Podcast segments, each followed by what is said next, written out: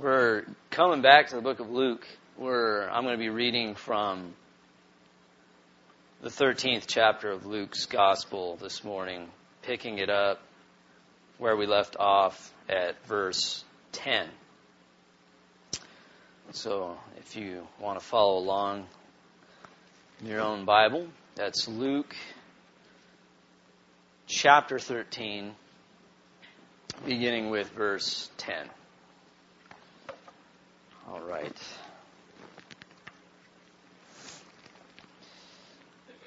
Now he was teaching in one of the synagogues on the Sabbath, and there was a woman who had had a disabling spirit for 18 years. She was bent over and could not fully straighten herself. When Jesus saw her, he called her over and he said to her, Woman, you are free from your disability. And he laid his hands on her, and immediately she was made straight, and she glorified God. But the ruler of the synagogue, indignant because Jesus had healed on the Sabbath, said to the people, There are six days in which work ought to be done. Come on those days and be healed, and not on the Sabbath day.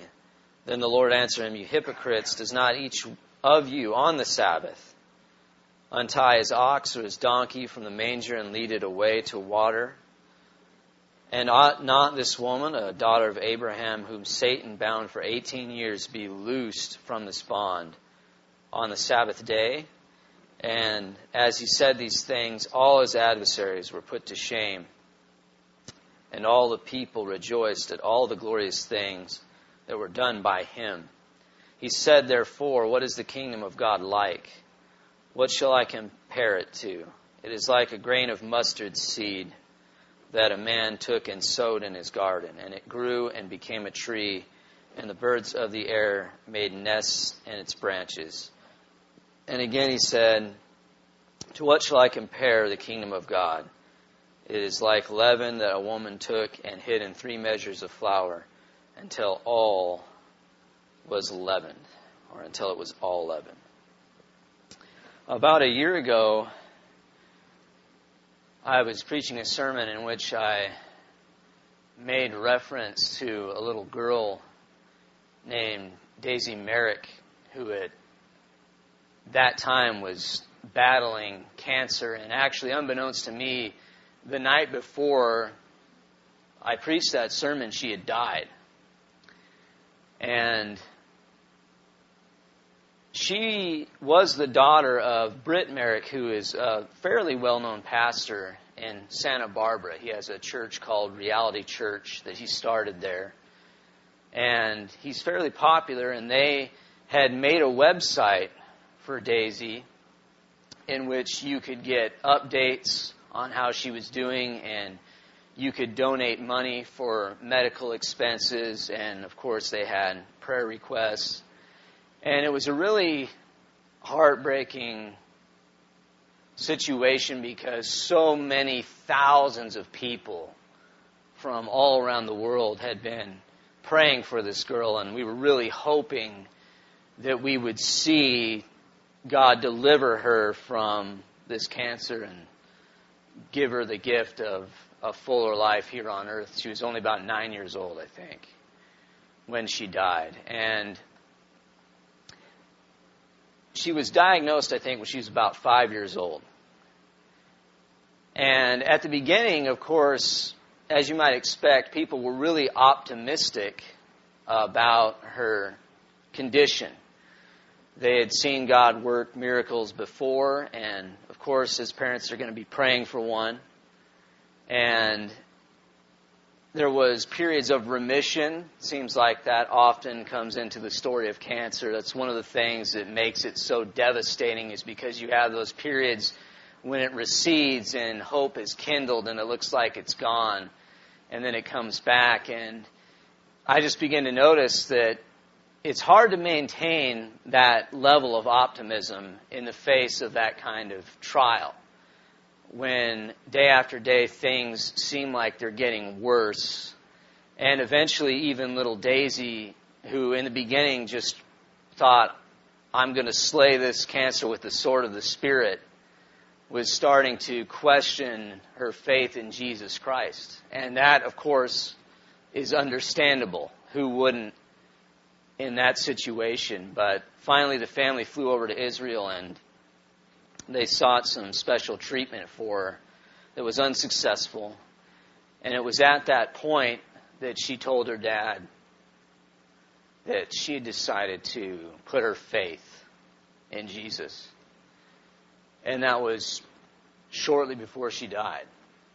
And so, in a sense, there is a happy ending to the story. The family's not grieving like those who have no hope.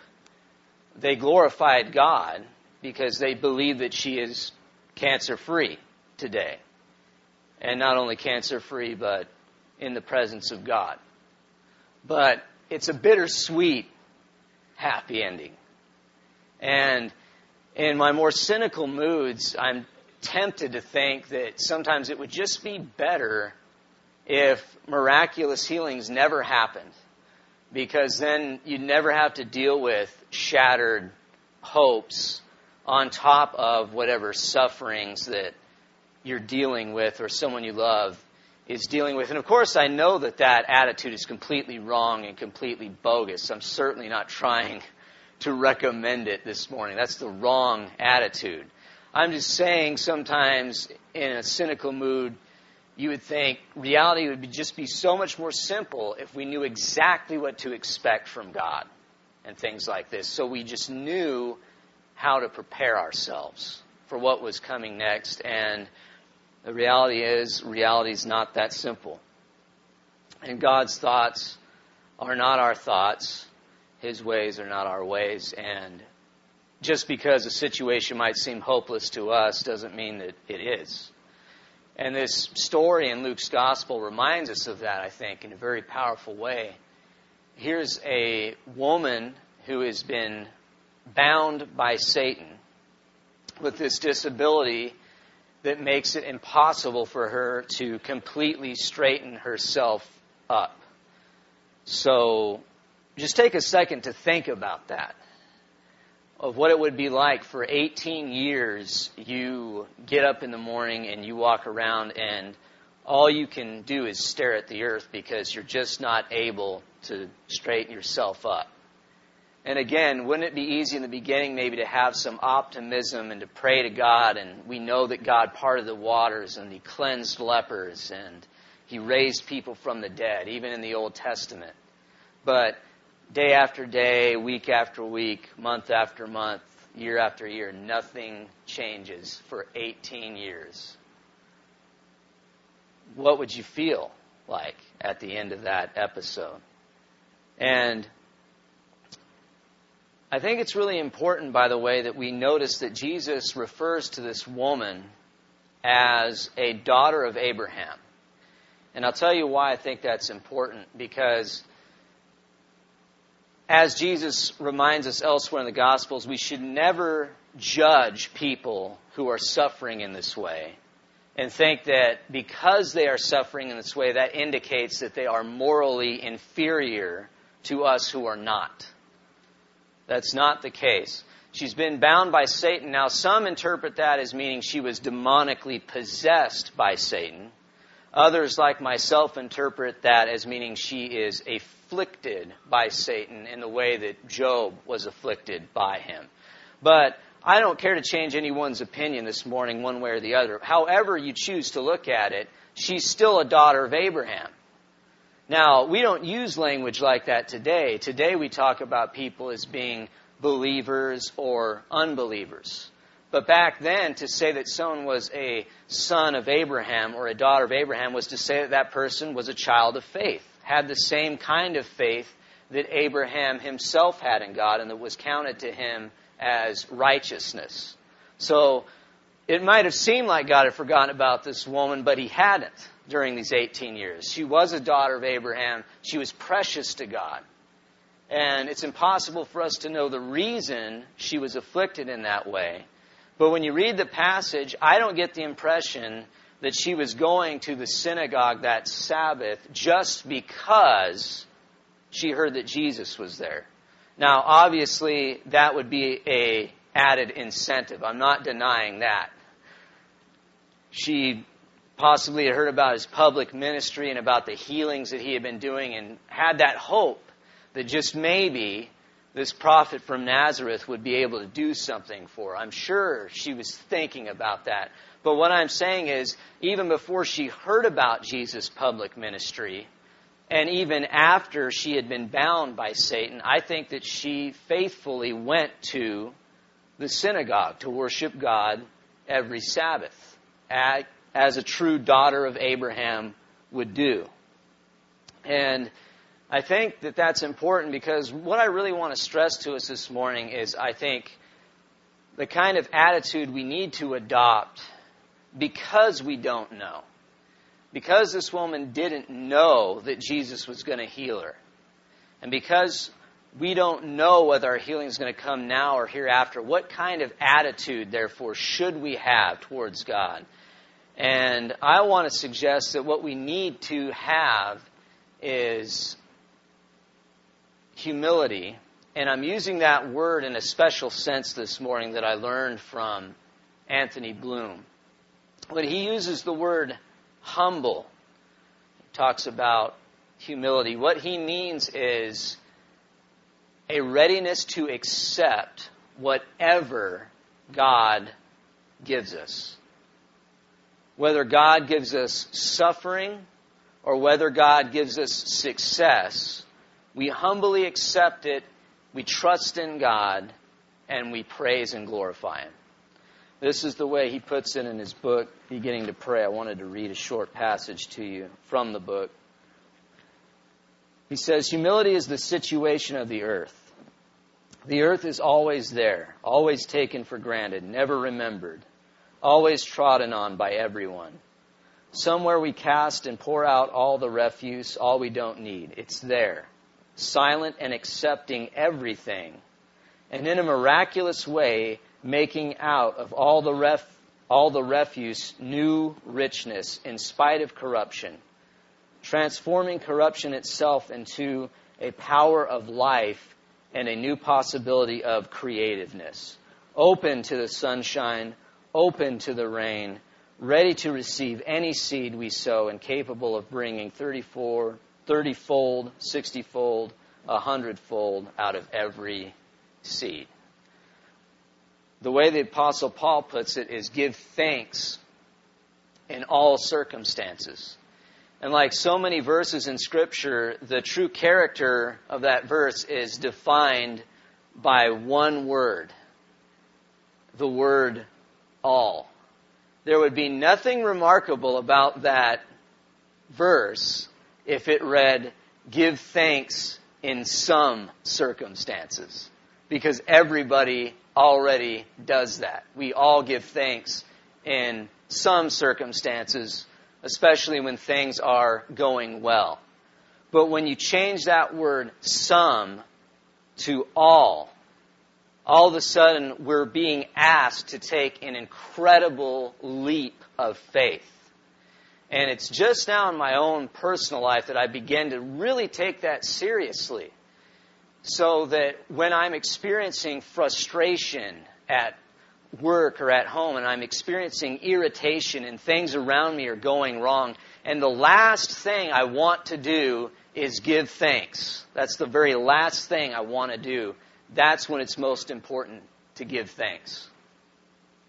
That's when it's most important to take up that shield of faith and not say, thank you, God, that things are going wrong, but say, thank you, God, for all the things that are going right. Thank you, God, that I can cast the full weight of my anxieties on you because you care for me. Thank you that you can bring good out of anything. Thank you that I can trust in you. Always just the moment we feel that irritation to just pause and say, no, I'm going to stop. I'm going to give thanks.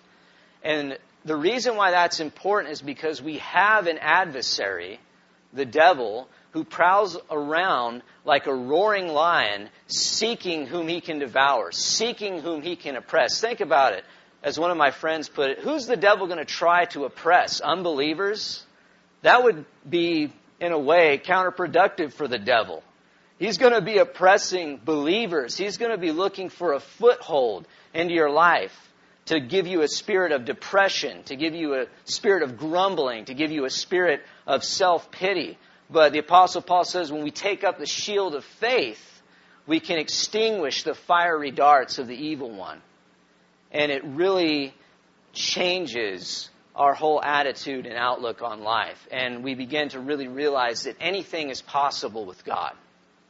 You never know what's around the corner. 18 years this woman suffered. 18 years. Nothing changed. And then in an instant, Jesus straightens her and heals her, and she glorifies God. And that's this mustard seed of the kingdom of God that's planted there, that's beginning to grow, that's beginning to show itself in national Israel, and that will show itself in our lives when we take that same attitude. Because God is always good, because we have been redeemed by the blood of the Lamb, because we have the forgiveness of sins through Jesus Christ, we have more reason to glorify God than this woman did. And we ought to take advantage of the opportunity to do that, to glorify God so that He will straighten us up, take our minds off the things of the earth, and set them on the things that are above. Let's pray. Holy Father in heaven, we thank you for the lives of every individual that you have created in your image, and we hope and pray that you will give us the gift of humility, that you will unite us in Christ like love for one another, that you will have mercy upon us, God, your unworthy servants, as we go about our lives, and we hope that your light will shine in us, that we won't put a basket over it. We hope and pray that you will give us a spirit of gratitude in our lives to remember you when things are going well or when things are going wrong. You give and you take away.